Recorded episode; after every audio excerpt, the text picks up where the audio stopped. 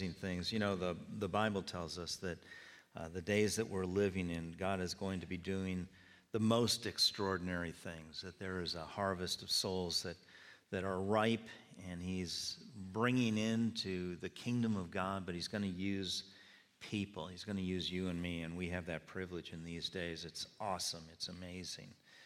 Um, we've been learning about, uh, oh, before we do that, I just want to uh, acknowledge Dan McCauley, who's with us.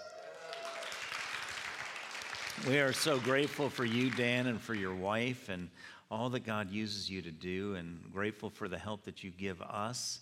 And uh, we pray for you, and we are truly blessed to be connected with you in the kingdom. Thank you for who you are and what you do. Um, we're continuing on in this series that we started a couple of weeks ago about seeing truly.